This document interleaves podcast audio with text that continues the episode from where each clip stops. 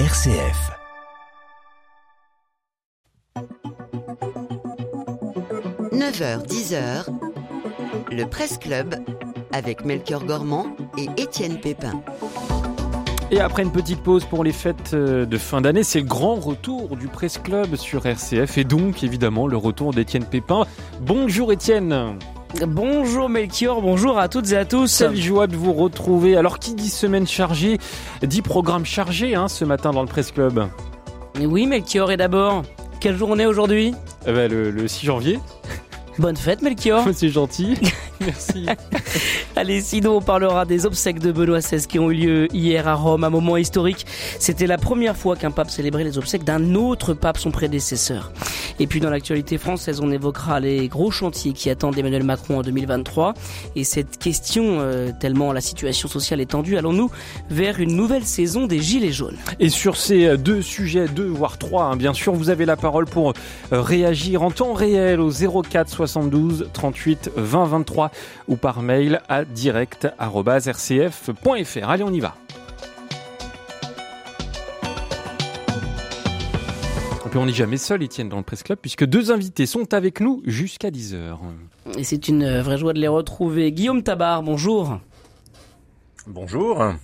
Merci d'être avec nous. Vous êtes journaliste au Figaro. C'est la première fois que vous participez à cette émission. On est très heureux euh, de vous accueillir. Nous sommes également avec Gauthier Vaillant. Bonjour. Bonjour. Chef adjoint du service France du euh, journal La Croix. Merci d'être avec nous. Vous êtes un habitué des lieux et on est heureux de vous retrouver. Plus de 50 000 personnes, 4 000 prêtres et 400 évêques ont assisté aux funérailles de Benoît XVI hier sur la place Saint-Pierre du Vatican. Oui, le pape François a présidé la cérémonie d'enterrement de son prédécesseur, mort samedi dernier à l'âge de 95 ans. C'est la première fois dans l'Église catholique qu'un pape célébrait dans cette forme les obsèques d'un pape émérite. Dans son homélie, François a souligné le rôle du pasteur de Benoît XVI, faisant référence à des textes du défunt. Je cite, Être le pasteur veut dire aimer. Aimer signifie donner aux brebis le vrai bien, la nourriture de la vérité de Dieu, de la parole de Dieu, la nourriture de sa présence.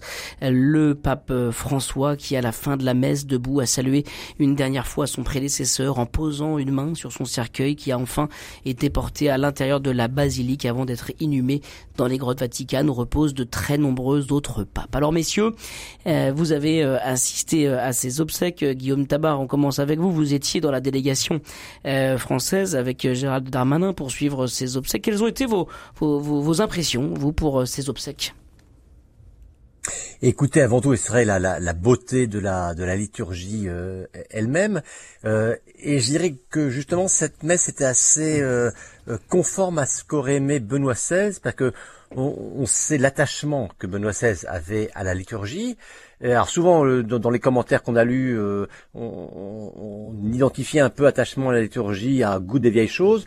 Chez Benoît XVI, ça n'était pas, du tout ça. Chez Benoît XVI, l'attachement à la liturgie, c'est de dire que dans la liturgie, chacun s'efface euh, au profit du mystère qui est célébré. Le centre de la liturgie, ça n'est pas l'assemblée, c'est le Christ lui-même. Eh bien, c'est vrai que dans cette messe, euh, finalement, le centre, c'était pas tant Benoît XVI lui-même euh, que que le Christ. Et vous faisiez allusion à l'instant à l'homélie du pape François. Certains ont été un peu étonnés, voire déroutés, que le pape François ne parle pas davantage de la personne de Benoît XVI et s'en tienne à un commentaire des textes de l'Évangile ou de, de l'Épître. En même temps, il l'a beaucoup, beaucoup cité. Il l'a beaucoup cité justement. Non. Et ça, on l'a su qu'après. Voilà, il a cité des phrases euh, de Benoît XVI, mais, mais, précisément des phrases de Benoît XVI parlant de, de parlant du Christ, parlant de, de Dieu, parlant de, de, la liturgie. Et voilà, et je pense que c'est ça qu'aurait aimé Benoît XVI, c'est de rappeler toujours que dans toute liturgie, y compris lorsque l'on enterre quelqu'un, y compris lorsque c'est un ancien pape qu'on enterre, le, le, le, ce qui est célébré, ça reste le mystère du Christ, pas, euh, pas la gloire d'une personne particulière. Euh, vos impressions, Gauthier Vaillant, justement, sur euh, cette messe d'obsèques du pape, euh, du pape Benoît XVI alors moi j'ai pas eu la chance d'y assister, mais effectivement je je, je, je, je partage et, ce que décrit, et ce que décrit Guillaume Tabar et, correspond bien à ce que, à ce qu'on a pu observer de plus loin, à ce que, à ce qui est décrit, par exemple, dans la Croix de ce matin, une simplicité liturgique. Moi, je reste, je reste surpris par ce, ce euh, cette homélie du pape François qui, qui effectivement peu parlé de, de l'homme euh, et, euh, et, et, et, je comprends la euh, le, le, le, sentiment un peu dérouté qu'ont pu, qu'ont pu ressentir euh, un certain nombre de, personnes et je pense sûrement une partie des fidèles euh, qui, qui étaient sur place. je, je, comprends parfaitement euh, et, je trouve euh, effectivement assez beau cette, cette idée de se dire que euh, finalement cette homélie était dans la lignée de ce que Benoît XVI aimait et que lui-même aurait peut-être souhaité euh, s'effacer, être effacé d'une certaine façon euh, au, au, profit du Christ. Oui et non parce que je, je le redis finalement, hein, cette homélie elle est, euh, elle est ponctuée de, de, nombreuses citations. Moi j'ai eu la même impression, je vais vous dire que j'étais à Place Saint-Pierre hier à Rome et j'ai eu cette impression de me dire mais où est-ce qu'il est Benoît XVI dans cette homélie? En fait il était partout parce qu'il était dans euh, chacune des citations 24 heures régulières du, du, du, pape François dans cette homélie. sauf que bah en fait on l'a découvert après en, en, fouillant, en travaillant un peu cette homélie. Euh, et en particulier sur le rôle du pasteur, par exemple. Mais c'est vrai que le, le, le ça, ça, ça n'empêche pas que pour toute une partie du grand public, pour un certain nombre de fidèles, euh, vous ou moi euh, ou, ou, ou d'autres d'ailleurs, pas moi particulièrement, euh, prendront la peine dans un petit cercle très spécialisé d'aller analyser ce texte et de se rendre compte qu'en fait Benoît XVI était cité partout. une l'homélie de, de, de, de, funérailles comme ça qui sont suivies dans le dans le monde entier et qui sont aussi à destination de voilà des fidèles de l'Église universelle, euh, voilà aurait pu aussi euh, euh, faire plus de place à l'homme. Et c'est surtout qu'en fait, c'est pas un reproche que j'adresse du tout euh, au pape François, je ne me permettrai pas. Mais le contraste est très important avec les jours qui ont précédé, où forcément, y compris nous médiatiquement, avons énormément parlé de l'homme, euh, aussi un petit peu euh, de, de, de, de son œuvre, mais euh, il y a des choses qui sont d'une telle importance, y compris forcément pour le pape François lui-même, en tant que successeur direct de Benoît XVI, sur sa renonciation, sur sa manière d'exercer, d'habiter, de, euh, de quitter aussi euh, ce pouvoir.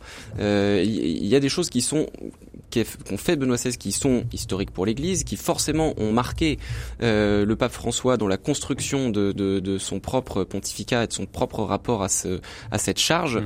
Euh, et, euh, et, et, et, je voilà, je, je, je, reste je reste surpris et je pense qu'effectivement ce voilà cette, cette, cette, cet hommage un petit peu en creux, on va dire, euh, à Benoît XVI et à son œuvre, euh, risque d'échapper quand même à une bonne partie des fidèles et on ne peut pas leur reprocher. Et si vous avez suivi euh, les obsèques hier de, Benoît XVI bah, sur RCF, venez nous dire comment vous les avez vécues. Est-ce que vous, vous, ressentez la même chose par rapport à cette homélie? On vous attend au 04 72 38 20 23 ou par mail à direct.rcf.fr. Guillaume Tabar, votre avis sur cette question? Écoutez, je pense que les, deux réalités sont vraies à la fois. Je pense qu'il y a toujours, on l'a remarqué euh, chez, euh, chez François, euh, une grande sobriété dans la célébration. C'est marrant parce que, enfin, c'est étonnant pour ce pape qui, qui, qui parfois sait être très très très volubile, très très exubérant, etc. Dans la liturgie, pour, pour, dire les choses peut-être un peu brutalement, on a toujours un peu l'impression qu'il fait la tête. Alors je pense que c'est pas forcément ça, c'est que euh, il est plus dans le dans, dans l'orgueillement, mais voilà, il y a, y, a, y a rien de trop extérieur qui, qui transparaît. Donc ça c'est une première réalité. Je pense que cela va quand même de pair avec euh, avec une forme de distance euh, entre les deux pontificats. C'est une réalité. Je c'est vrai que sur des, euh, même s'il y a une continuité dans l'Église, il y a une continuité dans, dans la succession des des, euh, des successeurs de, de, de, Pierre. Voilà, chacun a non seulement son style, mais également sa, sa ligne. Et c'est vrai que sur des, des points importants, euh, le pape François se situe clairement et délibérément en rupture euh, avec les pontificats de, Jean-Paul II ou de Benoît XVI.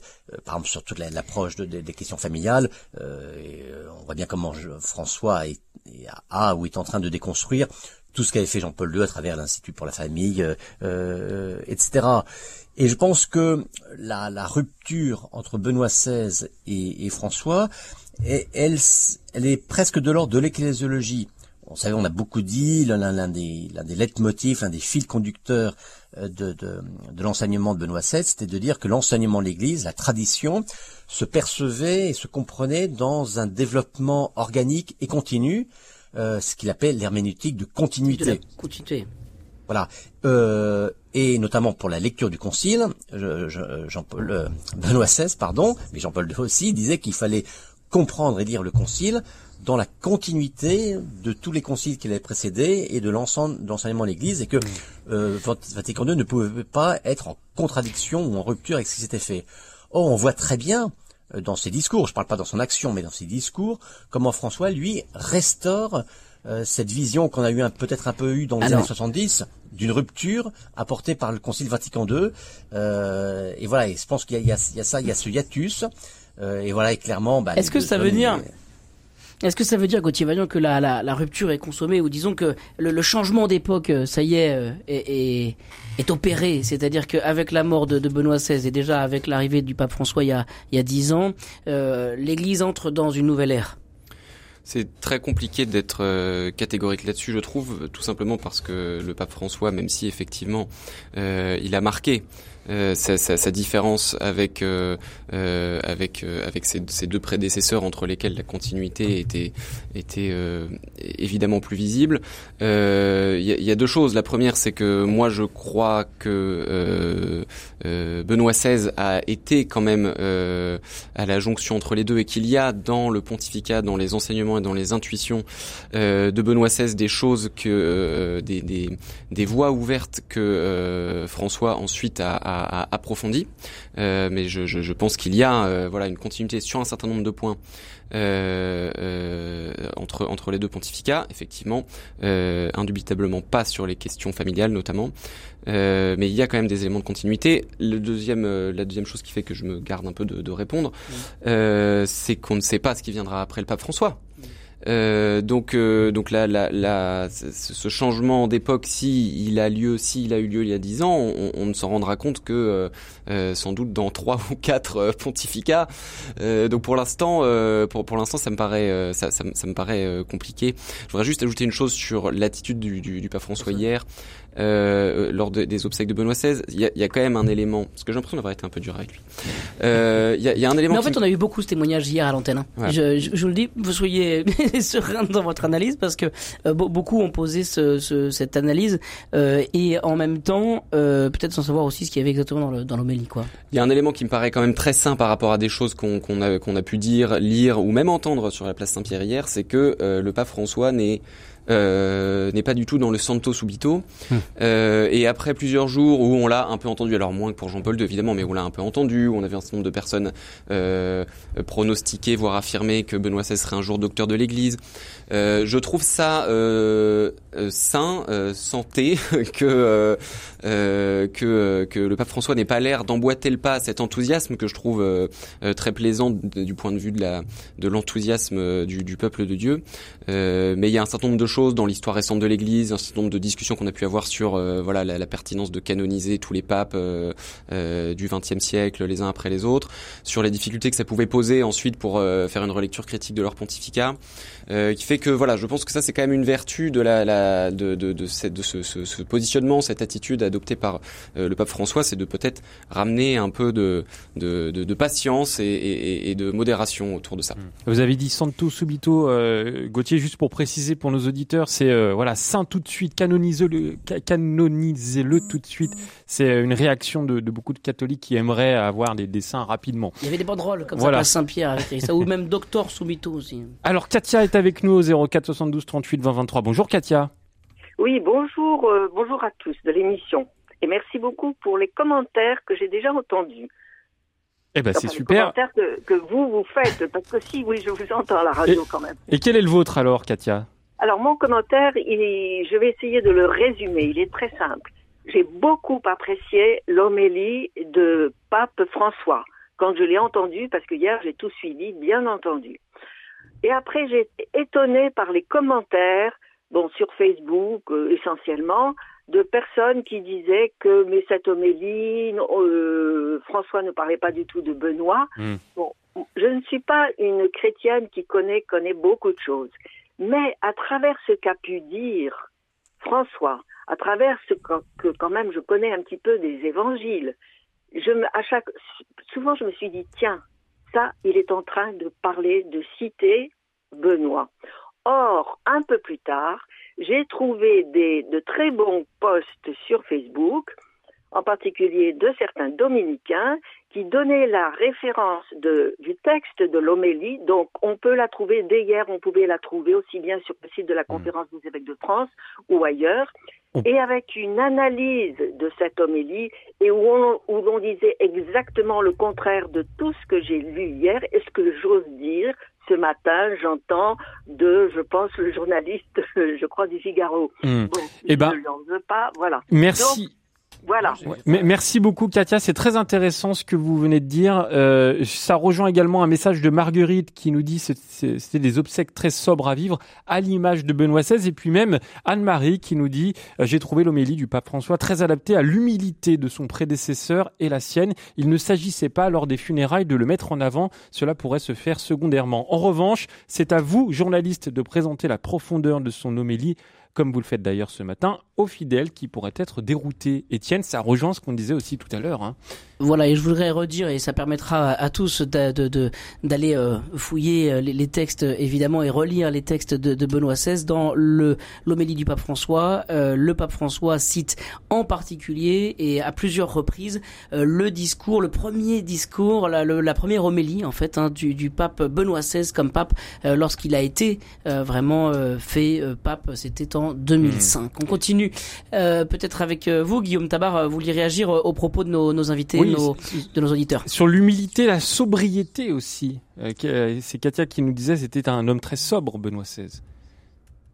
Oui, mais, précisément, enfin, euh, je ne sais pas si Katia m'a bien compris ou si c'est moi qui me suis mal exprimé, mais c'est sans doute plutôt la, la, deuxième explication. Je veux dire que tout en pointant une différence de fond entre les deux hommes, je précisais justement que sur cette homélie, passé le premier moment de surprise, qui n'est pas d'allusion plus explicite à Benoît XVI, au contraire, j'avais trouvé que cette manière de parler, euh, de, de, de, de, centrer son homélie sur le mystère chrétien plus que sur la personne euh, de, du pape émérite, était précisément le, un, hommage rendu, à, rendu à Benoît XVI. Et je pense que Benoît XVI lui-même aurait apprécié euh, que l'on fasse pas son éloge personnel, mais que l'on montre que l'on avait compris, qu'on en avait intégré ce, ce, son commentaire sur le sur le mystère sur le mystère chrétien.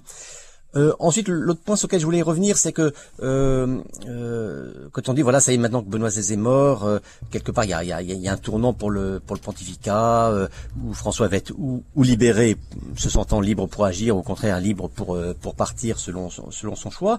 Bon, je pense qu'il faut pas non plus presque en faire trop sur ce domaine, à mesure où ça n'est pas la même chose. Vous savez, je, comme je suis, comme Gauthier, un journaliste politique, euh, je vais prendre une référence qui était politique. Euh, après la mort de, de Mitterrand, euh, Jacques Chirac élu en 95, en, en, mai 95, François Mitterrand qui meurt en janvier 96, donc six mois plus tard. Euh, Jacques Chirac avait rendu un hommage à la télévision à François Mitterrand, et là on avait dit, bah ça y est, en gros, c'est c'est le vrai début de, de sa de, de, de son septennat, c'est le vrai début de sa présidence, il est libéré de la tutelle de son prédécesseur, euh, etc. Ce qui était vrai à l'époque pour Jacques Chirac, mais parce qu'on était six mois après son élection. Là, Benoît XVI et François, on est dix ans après. Donc, euh, euh je pense que François n'a pas attendu dix ans pour faire ce qu'il voulait, pour donner sa, sa, sa griffe personnelle euh, à l'Église. voilà, donc je, je, ne pense pas que que François, même inconsciemment, puisse dire ça y est, maintenant que je suis le seul pape en, vivant, je, mon, mon, pontificat veut, veut, commencer. Non, le pontificat de, de François, il ne commence pas d'une certaine manière, il s'achève. Je ne sais pas s'il si, lui reste six mois, un an, cinq ans, voire dix ans. Euh, on peut pas savoir. Cas, hmm. On peut pas savoir, mais en tout cas, voilà le, le, le, cœur de ce qu'a voulu François, qui lui-même, après son élection, avait dit je ferai un pontificat court. On n'est déjà plus dans le pontificat court, on est dans un pontificat qui a dix ans, donc qui a déjà eu son, son développement propre. On peut, d'une certaine manière, déjà euh, analyser euh, le pontificat du, du, du pape François. Donc, vous voyez, c'est euh, oui, il s'est passé quelque chose d'assez fort hier et euh, ce geste de la main de François posée sur le cercueil de Benoît euh, était un, geste très, très émouvant très beau et qui, qui, pour le coup en disait beaucoup.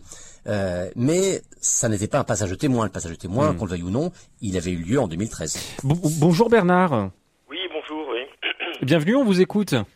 Oui, et donc moi ce que j'ai ce que j'ai retenu, ce que je voulais souligner, c'est que c'est la première fois qu'un pape célèbre les funérailles d'un pape et donc euh, tout en ayant eu vécu avec euh, euh, ce pape émérite.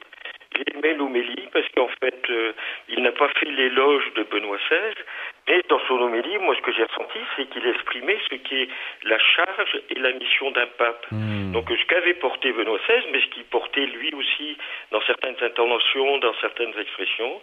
Voilà. Et puis avec mon épouse, euh, nous avons retenu une, une, une, phrase que moi j'utilise euh, dans, dans l'encouragement de mes voeux. Euh, il a parlé de répandre le parfum de la gratitude et l'onguent de l'espérance. Ouais, eh ben merci beaucoup. Aujourd'hui, nous, chacun, on, voilà, on, on, répand ce parfum de la gratitude et l'onguent de l'espérance sur notre monde. Et ben, ça va faire du bien. Merci beaucoup, Bernard. On vous a pas, on vous a pas entendu euh, distinctement. Il y avait un petit souci de liaison, mais on a entendu ce que vous avez dit, euh, notamment sur euh, la charge, la mission d'un pape. C'était très intéressant. Et la Gauthier Vaillant, la gratitude, répandre le parfum de la gratitude. Gauthier. Est-ce que justement vous, Gauthier, euh, qui êtes de cette génération euh, Benoît XVI, vous avez été marqué par ce pape, peut-être par euh, les JMJ de, Cologne, de Sydney ou de Madrid. Est-ce que vous avez de la gratitude justement pour le pape Benoît XVI Oui, alors c'est vrai que d'un point de vue strictement chronologique, le, moi le, le, pape Benoît XVI est vraiment celui des années où où je suis où je suis sorti de l'adolescence où je suis devenu un adulte ce qui j'espère était un peu vrai aussi d'un point de vue spirituel euh, donc forcément, c'est c'est quelque chose qui est marquant. Pourquoi? Parce que le pontificat de Jean-Paul II, qui a été suivi des 13 ou 14 premières années de ma vie, était beaucoup marqué par une, une époque qui en fait euh, n'était pas la mienne, euh, même en termes de, de, de, de en, en, termes historiques, en termes j'allais dire géopolitiques.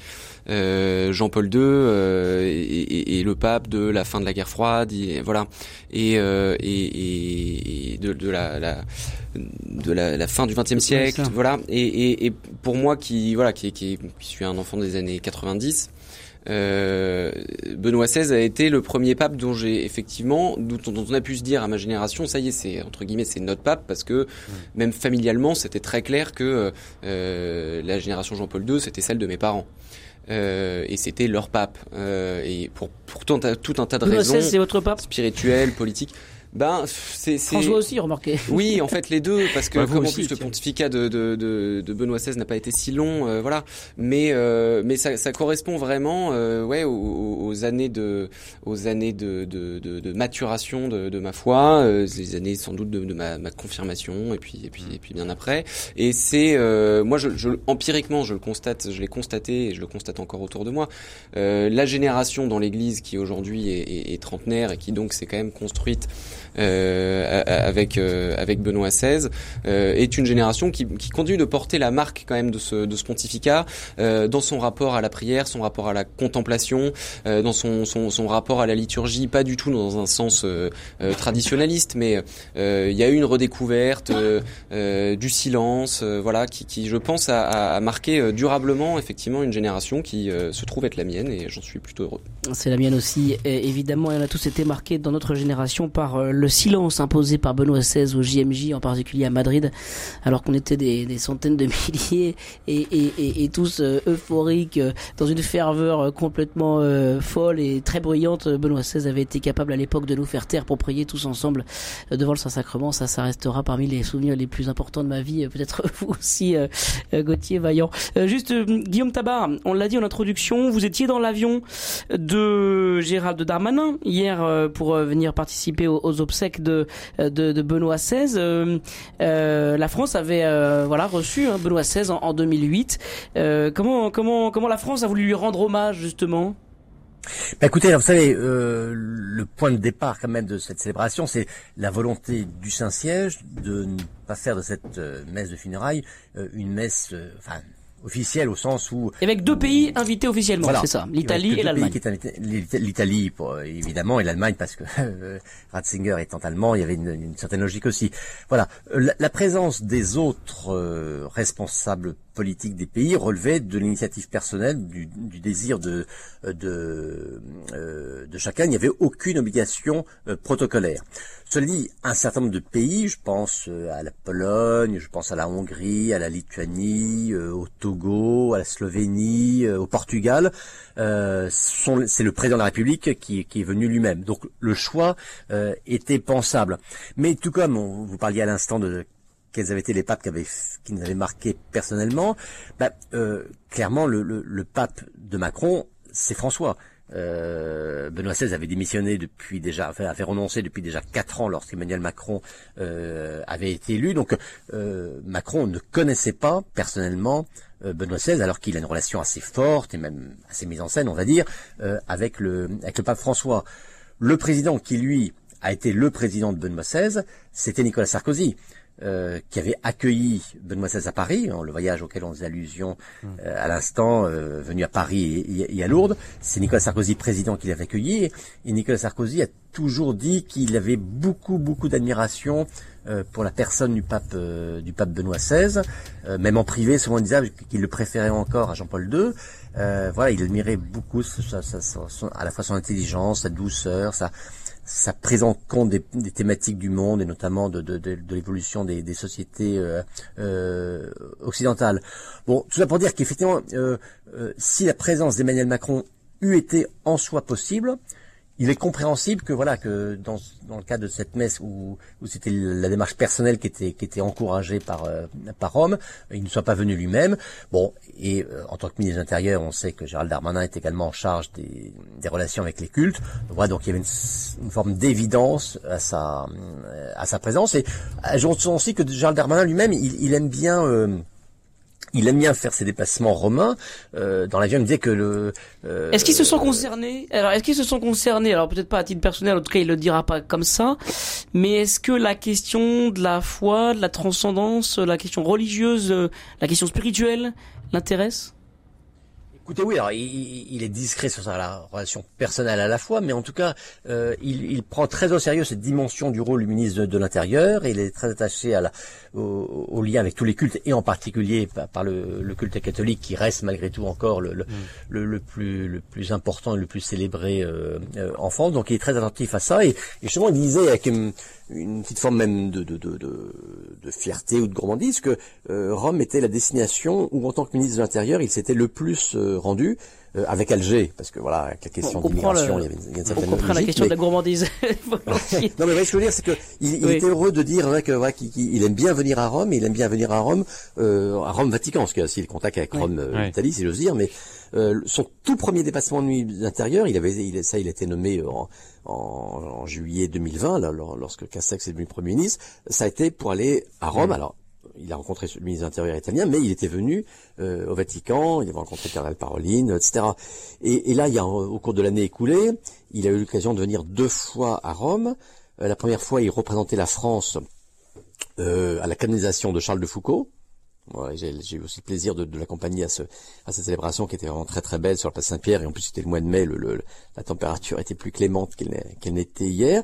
Et également il était revenu au mois d'août lors de la création des cardinaux puisque parmi les cardinaux créés il y avait le, le monseigneur Aveline, l'archevêque de. Marseille, euh, et que là encore Gérald Darmanin va représenter la France pour cette euh, euh, création de, de, de, de cardinal. Et- Et, il et- est heureux de le, il était heureux de le faire. Et donc il aime bien Rome, hein, c'est ce qu'on retient. Guillaume Tabar, Gauthier Vaillant, vous restez avec nous euh, sur RCF dans ce euh, Presse Club. Alors on, on parle beaucoup de, de Benoît XVI, évidemment, hein, puisque hier euh, il y avait euh, On va obsèques. prolonger sur le Non, sujet, hein, parce on, qu'on a on plein va en prolonger fait. exactement. Tout à- dans un instant, on accueillera Jean-Claude et Jeanne au 04 72 38 20 23. Vous pouvez également laisser vos messages par mail à l'adresse direct@rcf.fr. Étienne, on fait une petite pause, on va écouter de la musique également, on va respirer Alors. un peu et on se retrouve juste après. À tout de suite. Allez, on va piocher dans la sélection musique RCF avec euh, Suarez tout de suite dans ce Presse Club. On se retrouve juste après, toujours pour parler de Benoît XVI. On a foncé vers le soleil. On avait le vent dans le dos. On avait décroché les chaînes. On avait la peau sur les os. On n'avait rien, on avait la vie devant. On n'avait rien, on avait le monde en grand. On n'avait rien, on avait la vie devant. On n'avait rien, on avait le monde en grand. On n'avait rien, on avait la vie devant. On n'avait rien, on avait le monde en grand. On connaissait pas trop l'amour. Alors on cherchait dans le noir.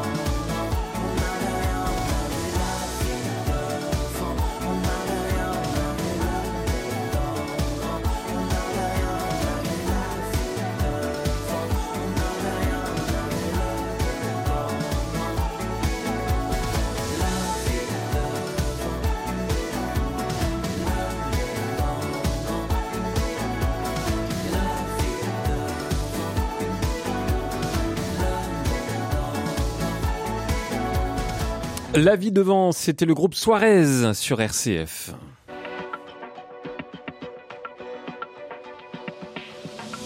Le Presse Club avec Melchior Gormand et Étienne Pépin. Et nos deux invités qui sont avec nous euh, jusqu'à 10h dans ce presse club largement consacré euh, au pape émérite Benoît XVI. Gauthier Vaillant, vous êtes chef adjoint du service France de la Croix et puis Guillaume Tabar, journaliste au Figaro. Bonjour Jean-Claude. Bonjour, Bienvenue sur RCF, on vous écoute. merci. Et bien au contraire de beaucoup ce que j'entends de certains journalistes, comme quoi on n'avait pas parlé beaucoup du Saint-Père Benoît. euh, Peut-être qu'on n'a pas nommé euh, le Saint-Père par son nom de famille, par son titre de pape. Mais moi j'ai senti dans l'homélie de, de François, du pape François, l'esprit, l'esprit de Benoît XVI dans son discours. Parce que pour moi, euh, le pape Benoît XVI, c'était quelqu'un d'une finesse extrême et il recherchait, je crois, le plus près possible d'approcher Dieu et de pouvoir le retransmettre à ses ouailles dans certains écrits, dans certaines paroles, on sentait cette finesse. Et je retrouvais dans l'homélie que pape François a fait, beaucoup près, comme s'il y avait l'esprit de Benoît qui était avec lui, au-dessus de lui. Hmm. Eh ben Moi, écoutez, ouais. Merci Jean-Claude, merci beaucoup pour vos témoignages ce matin dans le Presse Club. Euh, Gauthier Vaillant, je me tourne vers vous sur cette analyse partagée avec nous par Jean-Claude. Oui, alors je, je, je, je, le remercie de, de, ce qu'il a dit. Je voudrais dire que je, je suis euh, euh, absolument pas en désaccord avec ce qui vient d'être dit. Je, je, je pense que c'était une belle homélie. Je pense que l'hommage à Benoît XVI à travers euh, des références subtiles à son à son à son œuvre est, réel, absolument réel. Et je n'ai absolument pas je, je, n'ai absolument pas euh, euh, le sentiment que le pape François a cherché à, tenir euh, Benoît XVI à, distance dans une homélie dans laquelle effectivement son, nom n'était pas cité, etc. Euh, ce, que euh, je, tiens à dire, euh, c'est simplement que c'est un avis purement personnel. En dehors de tout ça, du fond et, de toutes, ces réflexions qui sont justes euh, c'est que euh, moi j'ai le, le, le, le sentiment ou la, la, la conviction euh, que un événement planétaire comme ça aussi important aussi aussi suivi a aussi une dimension comment dire euh, euh, pédagogique et que euh, voilà le, le- ce, ce qui continue de m'interroger c'est quelle sera la part des gens qui auront entendu cette homélie euh, qui, qui auront les, les ressources euh, ou, ou la persévérance ou euh, la, la volonté de, de, de- de- d'approfondir le texte qui, qui leur permettra d'accéder euh, voilà à, à- à l'analyse euh, que, que Monsieur vient de vient de nous partager. Si vous voulez, pour prendre un- une comparaison un peu plus triviale à laquelle moi je suis très attaché, on sort de, la période de Noël. C'est un peu comme les obélis de Noël. Moi, comme comme chrétien, comme catholique, j'assiste à la messe de Noël et je tiens beaucoup à ce que lors des messes de Noël où il y a beaucoup de gens qui c'est la messe de l'année euh, la fois de l'année où ils se rendent à la messe, je tiens à ce que l'homélie s'adresse à eux euh, et, euh, et, que ce, soit voilà une occasion de leur dire des choses qui évi- évidemment seront peut-être pas les plus nourrissantes ou les plus originales pour des pratiquants réguliers, mais il y a une occasion qu'il ne faut pas rater de s'adresser à un public plus large et moins habitué. C'est un petit peu la même chose que j'ai voulu dire. Voilà, mais ça n'enlève rien à la, qualité et à, l'authenticité de, l'hommage rendu par, euh, François à Benoît XVI sous cette forme-là. Alors on va changer de sujet et puis revenir peut-être euh, Guillaume Tabar si vous le voulez bien justement sur la relation de la, France euh, au Vatican et peut-être euh, de notre gouvernement et même de notre président au, au Vatican et je voudrais qu'on revienne à quelques instants sur le communiqué de presse qui voilà en réaction à la mort de Benoît XVI publié par l'Élysée incroyable, un communiqué euh, auquel on s'attendait pas du tout, qui fait euh, une sorte d'éloge euh, extrêmement dithyrambique et spirituelle profonde de, Benoît XVI. Euh, vous l'avez lu, vous, connaissez évidemment ce, communiqué. Mhm. Oui, alors il faut le replacer dans, la euh, politique générale de, de l'Élysée euh, sous Emmanuel Macron en, matière d'hommage aux défunts. Euh, depuis qu'Emmanuel Macron est président, d'abord, il fait des communiqués pour, pour euh, un très très grand nombre de personnalités des défuntes. C'est vrai que même des euh, personnalités qu'on euh, connaît pas beaucoup. Hein. Ouais. oui, oui, enfin, voilà, des, des écrivains, des artistes, des politiques, enfin, enfin, c'est, c'est très, très, très, très large. Il y a, une, il y a un, euh, j'allais dire, il, il rend, il rend des hommages comme, comme Jean-Paul II faisait des canonisations. C'est-à-dire qu'il y a une stratégie délibérée de, de, de poursuivre une forme d'enseignement à travers, à travers ces hommages euh, rendus. Donc, euh, tout ça pour dire que ce, ce long très long communiqué sur Benoît XVI n'est pas une exception. Il s'inscrit dans la stratégie globale de, de, de l'Élysée euh, euh, en la matière. Oui, mais sur le plan euh, euh, philosophique, euh, théologique presque, même en tout cas euh, spirituel, euh, ce, ce, ce, voilà, ce communiqué va, va, va loin, quoi, sur les, les questions justement de, de, de, de la foi, sur les questions, euh, voilà, de, de connaissance même de l'Église, de, de connaissance de, de, de ce qu'était Benoît XVI en tant que théologien. euh, voilà, ça c'est très fort, quoi. second, second point que je voulais aborder, c'est que euh, dans cette stratégie générale en matière d'hommage euh, aux défunts, ce texte-là, c'est vrai, a une, une, une finesse, une, une connaissance euh, euh, théologique que, que, que, que l'on ne s'attendait pas forcément de la part de, euh, de l'Élysée. Moi, il y a plusieurs points qui me paraissent euh, euh, importants. Le premier qui concerne pour le coup l'histoire personnelle de, du cardinal Ratzinger, parce que on a entendu encore le procès fait par certains, et me dira, mais euh, Ratzinger avait été dans, les jeunesses hitlériennes et tout ça. Bon, alors, euh, euh, on sait bien depuis le début que, que, c'est de manière contrainte qu'il y était, qu'il qu'il a pu en sortir, il euh, il l'a fait. Et il y a un long paragraphe euh, du communiqué de l'Élysée qui rappelle, je le cite, le rejet farouche de toute forme de fascisme par non seulement Ratzinger, mais l'ensemble de sa famille, et comment effectivement euh, non seulement on peut le dédouaner euh, de tout, soupçon en la matière, mais au contraire que euh, sa, ligne de conduite a toujours été dans, le refus de tout embrigadement, de tout endoctrinement et bien sûr de toute connivence avec cette forme d'i- d'idéologie. Le second point qu'il a mis en avant, là, c'est plus habituel, c'est le, le, le- lien indissociable entre la foi euh, et, la, et, et la raison. Mais ça, beaucoup de gens Non mais alors là, dit. Guillaume Tabar, Guillaume Et- Tabar, là, je, je, je lis une phrase de, de ce communiqué, moi, qui m'a euh, fait, qui a été incroyable venant de, de, de la présidence de la République française. Euh, il est écrit, il avait foi en Dieu et foi en l'esprit humain, en sa capacité à défricher inlassablement les chemins de la transcendance. Euh, voilà, j'ai trouvé que c'était assez incroyable de pouvoir lire ça de la plume de notre président. Écoutez, ça, cette phrase-là, elle, me- paraît, j'ose pas dire anodine, mais enfin, elle est, euh, bah oui, quand on parle d'un défunt, on essaye de dire ce qu'il a été, ce qu'il a fait. Et ça, je, je veux dire que le, le fait que, euh, que, que, que Benoît XVI avait une conception très très forte de ce que le, le- c'était la foi qui permettait de de de de- d'éclairer la raison et de d'ouvrir les chemins de la transcendance. Ça, c'est c'était euh, c'était c'est tout le monde l'a dit si j'ose dire. Bon. Non, moi ce qui me paraît vraiment nouveau et original euh, dans dans ce communiqué, c'est l'approche d'un autre procès qui a été fait à Benoît XVI, qui est celui du procès en conservatisme. Et là, moi, la phrase qui me paraît vraiment importante dans ce communiqué, c'est quand euh, Emmanuel Macron écrit Son réformisme avait une visée conservatrice, retourner aux sources passées pour revitaliser le présent. Et ça, je pense que c'est une compréhension que tout le monde d'ailleurs au sein de, de, de, des cercles chrétiens n'a pas. Euh, c'est de voir que euh, Benoît XVI n'était pas conservateur au sens un nostalgique du passé, mais au contraire qui comprenait que, que pour irriguer, et quand on dit irriguer, ça c'est un organisme vivant, irriguer l'Église aujourd'hui, il fallait qu'elle puise dans, dans, dans toutes ses profondeurs, qu'elle puise dans toutes ses racines euh, historiques, spirituelles, théologiques. Voilà, c'est tout ce qu'on parlait tout à l'heure sur la continuité euh, en matière de, de théologie ou en matière de, de, de liturgie. Voilà, et que avoir compris que le conservatisme de Benoît XVI était en fait un réformisme, ça pour le coup ça n'est pas donné à tout le monde, et ça c'est c'est un point qui me paraît euh, important.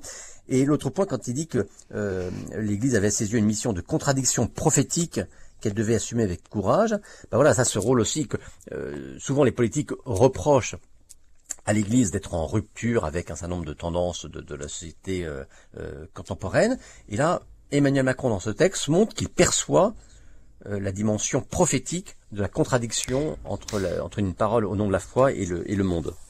Vous l'aurez compris, euh, notre euh, presse club, euh, voilà, on, On a le changé de bouleverse un peu. Ah oui. On bouleverse le programme parce que finalement on a euh, envie de continuer d'évoquer cette figure de Benoît XVI et qu'on a aussi beaucoup d'appels Oui, euh, d'auditeurs hein, pour, euh, pour cette émission Melchior. Bon, bonjour Jeanne. Est-ce que je- Jeanne, euh, Janine Oui. peut-être? C'est Janine Bonjour. ou Jeanne? Merci. C'est Janine ou c'est Jeanne? Oui, c'est Janine. Ah bah Janine, bonjour, on vous écoute. Oui. Je ne sais plus lire moi, ça fait deux, ça fait deux jours de suite que je me trompe de, de prénom. Bonjour Janine, on vous écoute, allez-y. Alors, je ne sais pas trop bien parler, mais je vais vous dire que mon message, c'est quand, c'est quand je suis faible que je suis fort. Pourquoi je vous dis ça? Parce que le message de Jean-Paul II, de Benoît XVI et de François, eh bien, c'est trois papes qui nous montrent que dans les épreuves, c'est continuer à croire. C'est là que c'est le plus dur. Et euh, c'est pas, enfin, dire pourquoi tu m'as abandonné que Jésus dit sur la croix même. Alors moi, pourquoi je vous dis ça? J'étais le 15 août euh, 2004 à Lourdes et à la messe, eh bien Jean-Paul II n'a pas pu terminer. Joseph Ratzinger était à côté, il a euh, continué. Donc, euh, comment j'allais vous dire? J'étais sur la prairie, les journalistes du monde entier croyaient qu'il allait mourir, donc ils étaient là. Et euh, comment je peux vous dire? Oui, Il y avait une idée de transcendance. Après, eh bien, l'après-midi, on ne savait pas où était Jean-Paul II, et j'étais sur. On nous avait dit qu'il devait passer à la grotte avant de repartir. Donc je l'ai vu, et à la grotte, tous les micros étaient éteints. Et moi, j'étais là, je me suis dit, mais il y a une panne de micros, parce qu'on était habitués à des prières, à des, à des Ouais. chants, enfin, vous voyez. Puis alors là, le silence. Alors, autour de moi, personne, tout le monde était, comment j'allais vous dire, pas foudroyé, mais l'esprit était là. Et moi, je me suis dit, euh, c'est Élie qui cherche Dieu à la grotte, Hmm. dans le silence. Où est Dieu? Alors là, c'est terminé avec euh, Jean-Paul II. Et euh, je reviens donc le, 4 le 16 août 2008, j'étais aussi à Lourdes et le pape François était avec Notre-Dame des douleurs et les malades. Ah c'était oui. le pape Benoît XVI. là. Benoît XVI. hein. C'était le pape Benoît Benoît XVI. Ah oui. Excusez-moi, excusez-moi. Alors, il était avec les malades. Donc, euh, ça m'a surpris, parce que Lourdes, c'est connu parmi les sanctuaires mondiaux pour, euh, ben, j'allais vous dire, euh, euh, toute personne malade, physiquement ou peu importe, En, en Euh, situation de fragilité, oui. oui. voilà, de fragilité. Mm. Donc je reviens, c'est quand je suis faible, voilà, voilà. Eh ben Et puis, alors, c- cette hier- phrase, Hier, Oui. hi- hier, alors, à ma surprise, donc j'ai regardé, quand j'ai vu euh, François sur un fauteuil roulant, Hmm. en silence, écoutez, son regard, euh, je me suis dit, euh, comment je peux vous dire? Eh ben là, il y avait un message. Hmm. Eh ben, Il y merci. avait un message. Merci a- beaucoup Janine pour euh, votre message justement euh, ce matin dans, dans ce presse club. On y était, j'étais là avec vous en 2004. Hein, Figurez-vous Janine, on, on s'est peut-être croisé à l'époque, mais j'étais tout petit. Voilà, je, je, c'était une petite parenthèse. C'est intéressant Gauthier Vaillant quand Janine reprend cette phrase. C'est ce qu'elle retient en tout cas des obsèques hier de, de Benoît XVI. C'est quand je suis faible que je suis fort. Ces pasteurs qui sont euh, à la fois très forts, très puissants et très fragiles. Alors, il y a, deux choses. D'abord il y a une réalité, j'allais dire euh, euh, biologique, qui est liée au fait que oui, les papes sont de vieux messieurs et, qui donc ont, ont ce, cette, particularité de de, d'accéder tard dans, le, dans leur vie à une charge qui est lourde et de devoir l'assumer. Euh, voilà, à un moment où euh, euh, physiquement il, il- commence à décliner. De ce point de vue-là, c'est- un, on, peut dire que c'est quelque chose qui les unit, c'est-à-dire, j'allais dire, la, partie la plus humaine de leurs conditions. Euh, mais justement, à cet égard-là, et, et, euh, initialement, j'ai cru que euh, notre, auditrice allait, parler spécifiquement de Benoît XVI sur euh, quand, quand quand je suis faible que je suis fort. On a beaucoup dit de Benoît XVI que précisément, même physiquement, euh, il donnait voilà le sentiment d'être frêle avec une petite voix. Euh, euh, qui contrastait beaucoup avec ce, ce, ce, ce dont était capable Jean-Paul II, euh, euh, l'ancien acteur.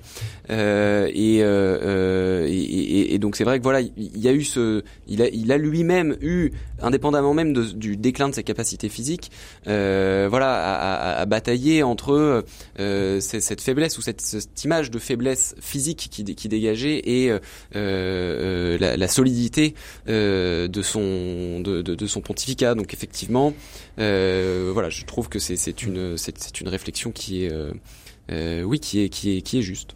Alors c'est très intéressant comme remarque parce que finalement ça fait plusieurs jours qu'on s'interroge un peu sur ce que va devenir vraiment le, pontificat hein, du, pape François parce que ben voilà l'image d'hier est unique, rare et, vraiment c'était la première fois qu'on voyait un, pape enterrer un pape émérite donc voilà il- on a eu pendant dix ans deux hommes en blanc à Rome est-ce qu'il faut s'y habituer parce que justement on vit plus longtemps euh, et que euh, peut-être les, les papes prennent conscience qu'ils ne peuvent pas gouverner quand ils sont trop fatigués. Est-ce que Guillaume Tabar, euh, selon vous, il faut qu'on prenne euh, l'habitude, voilà, de voir deux hommes en blanc euh, à, à Rome, l'un qui règne, l'autre qui euh, a renoncé? Allô? Guillaume Tabar, est-ce que vous nous Est-ce entendez? que vous avez entendu ma, est-ce que vous avez entendu ma question? Eh ben j'ai l'impression que non. Alors euh, Gauthier Vaillant du coup. Oui, c'est cette question, Gauthier Vaillant, justement. Heureusement que vous Alors, êtes là. c'est- C'est c'est c'est très euh, oui le, le télétravail ça c'est on aura Ouais. du mal à, à l'adopter définitivement j'en reste Ou convaincu. même le, le- du coup le, le radio travail. Oui voilà. Mais, mais je crois plus que Guillaume Tabar est dans les, euh, à la rédaction du Figaro. Il peut pas venir jusqu'à la, jusqu'à la rédaction d'RCF. Ça arrive. Euh, Est-ce que ça va devenir une habitude? Eh ben, c'est c'est c'est une c'est une question. euh, C'est une très bonne question. Euh, L'avenir euh, proche, au sens de, je sais pas, quelques années, euh, euh, nous, nous le dira peut-être. Moi, j'ai une conviction, euh, c'est que c'est euh, ce, le choix que fera euh, François euh, qui, qui fixera ça un peu. C'est-à-dire que le pape François aujourd'hui est en situation, selon qu'il renonce ou pas, de faire du geste de Benoît XVI euh, un tournant ou une exception. Euh, aujourd'hui, effectivement, on, on- on voit bien le, le, le pape François, ça a été rappelé par euh, euh, Guillaume Tabar tout à l'heure, est, est- arrivé euh, à sa charge en, en- assurant que son pontificat serait court. Finalement, il ne l'est pas. Euh, on voit aujourd'hui que, euh, eh bien voilà, physiquement, euh, il, il atteint certaines limites. Ça a été rappelé. quand même. En fauteuil roulant, il a renoncé à, à quelques gestes liturgiques pendant la, la, la messe d'hier. Et puis même, c'est quand il a salué le, le, le, le cercueil de Benoît XVI quittant la place Saint-Pierre, il s'est levé très difficilement, s'appuyant sur sa canne, il s'est penché, s'appuyant euh, sur le cercueil de Benoît XVI avant de le bénir et, et avant le départ du cercueil vers les cryptes du Vatican. C'était un geste euh, très marquant. hein. Il y avait à la fois ce, ce pape là en exercice mais fatigué et celui qui, qui rendait son âme à Dieu. Voilà, on sait qu'il souffre du genou. Il a fait des déclarations qui ont provoqué une vague de spéculation euh, euh, chez les vaticanistes il y a quelques mois quand il a dit qu'il il- il ne pourrait plus voyager comme avant. Euh, pourquoi? Parce que euh, depuis Jean-Paul II, le, le voyage a pris une place structurante, constitutive du, du pontificat, que Benoît XVI lui-même a donné comme raison objective médicale à sa renonciation, le fait qu'il avait pris conscience que ça allait devenir être compliqué pour lui de voyager parce que physiquement il était ça, ça, ça, ça le fatiguait trop. Euh, donc on voit bien que voilà il y a il y a il y a, il y a une somme de spéculations d'hypothèses. Ce qui est certain c'est que trois papes ça aurait été compliqué. Oui. Donc euh, tout le monde s'accordait à dire que si le pape François souhaitait renoncer un jour, il ne pourrait pas le faire du vivant de Benoît XVI. Euh, maintenant, voilà, la, la, la question va se, va se poser. Est-ce qu'on va revoir un, euh, comme je, voilà, je, je, je, je pense que Benoît XVI était aussi dans les suites de quelque chose qui avait peut-être été un peu traumatique, j'allais dire pour l'ensemble du monde romain de cette très longue agonie de, de- de de, Jean-Paul II. euh, et, et, et qu'on ne voulait pas le, sans doute, le re- ne voulait sans doute pas Benoît XVI le, le revivre lui-même, et peut-être aussi euh, a-t-il considéré que ça avait été une période euh, de difficultés, de troubles pour le gouvernement de l'Église et pour l'ensemble des, des, des, des fidèles. Est-ce que euh, effectivement ça va être Benoît XVI va avoir été un, un l'instaurateur d'un- usage nouveau ou est-ce que ça restera une exception? C'est François qui va le dire. Guillaume Tabar, est-ce que euh, justement, comme on le dit euh, là euh, avec Gauthier Vaillant et en entendant aussi le témoignage de Janine tout à l'heure, qui, parlait de ces hommes fatigués et à la fois qui ont ce rayonnement international et universel si important, est-ce qu'avec la mort de Benoît XVI, on est entré dans une nouvelle ère de l'Église? Euh, D'abord parce que euh, voilà le centre de gravité de l'Église évolue et descend progressivement hein, vers l'Afrique, vers euh, le, le, le, le- vers l'Amérique latine et aussi parce qu'il va falloir s'habituer à, à voir les papes renoncer parce que euh, la mission est au-delà de leur force. Bah, écoutez, s'habituer à voir les pas prononcés. Pour l'instant, on a un exemple, un seul exemple. Euh, donc, on, c'est, un peu tôt pour pour en tirer une, une loi. Et, et s'agissant de François, il faut toujours être prudent. Euh, Vous savez, avec lui, il dit beaucoup de choses et parfois euh, sa manière d'agir, son comportement n'est pas euh, ne va pas toujours dans le même sens. Vous voyez, par exemple, si c'est un, pape qui parle énormément de, euh, de, de synodalité, de, de, de donner davantage d'autonomie aux églises locales, etc. Et, et qui, est sans doute le pape qui a le, le gouvernement le plus centralisé, j'ose pas dire le plus autoritaire qu'on ait jamais vu depuis. depuis On dit le- de lui le qu'il est très autoritaire. Hein. Bah oui, enfin voilà, c'est lui qui décide de, tout, qui, parfois même de manière assez, assez, assez brutale et sans grande concertation.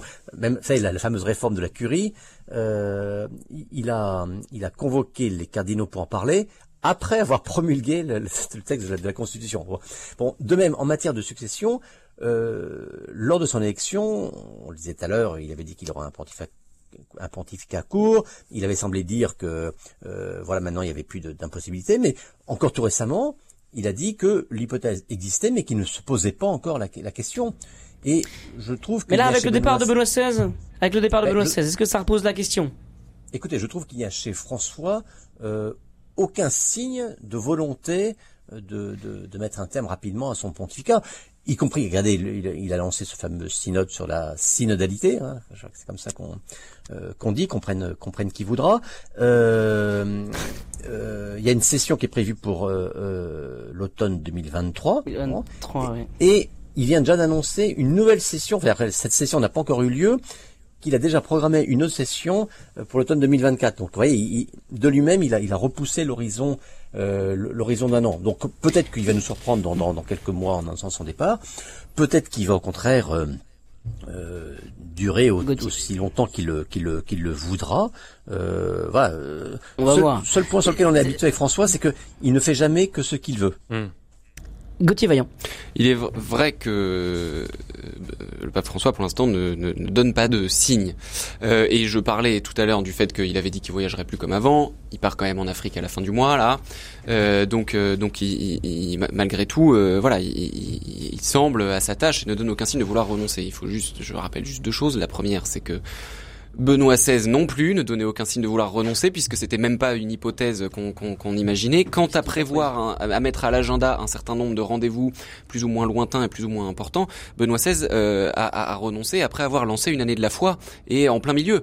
Donc euh, voilà, on, on voit bien que, le, le- en tout cas, si on s'en tient à l'exemple, au seul exemple euh, euh, qu'on ait euh, sous la main, euh, Benoît XVI a, a- a renoncé, j'allais dire, à un moment de manière totalement inattendue, sans avoir totalement dégagé l'agenda auparavant, ce qui a donné d'ailleurs à l'époque aux fidèles l'impression d'être un peu laissé euh, au milieu du guet. Merci beaucoup Gauthier Vaillant, merci beaucoup Guillaume Tabar hein, d'avoir été avec nous pour euh, cette émission euh, dont le programme a été bouleversé puisque nous avons reçu de nombreux appels concernant Benoît XVI de la part de nos auditeurs. Merci beaucoup à toutes et à tous, bon week-end, merci Melchior. Bah, merci Étienne. Merci. Bon week-end à vous, reposez-vous bien, surtout euh, Étienne. ah oui vous avez là, bien on tiré. est sur hein. le pont, on est sur le Voilà. pont depuis 9h34 Allez. samedi matin. Dans un instant, on va jardiner. hein, c'est le retour aussi de l'émission euh, Prenez-en de la graine avec ce matin Fred qui va répondre à toutes vos questions au 04 72 38 20 23. Emmenez-nous dans vos jardins. On a envie de jardiner avec vous et on va faire ça en direct pendant une heure. Vous pouvez également nous envoyer vos questions, vos messages par mail à direct@rcf.fr. À tout de suite.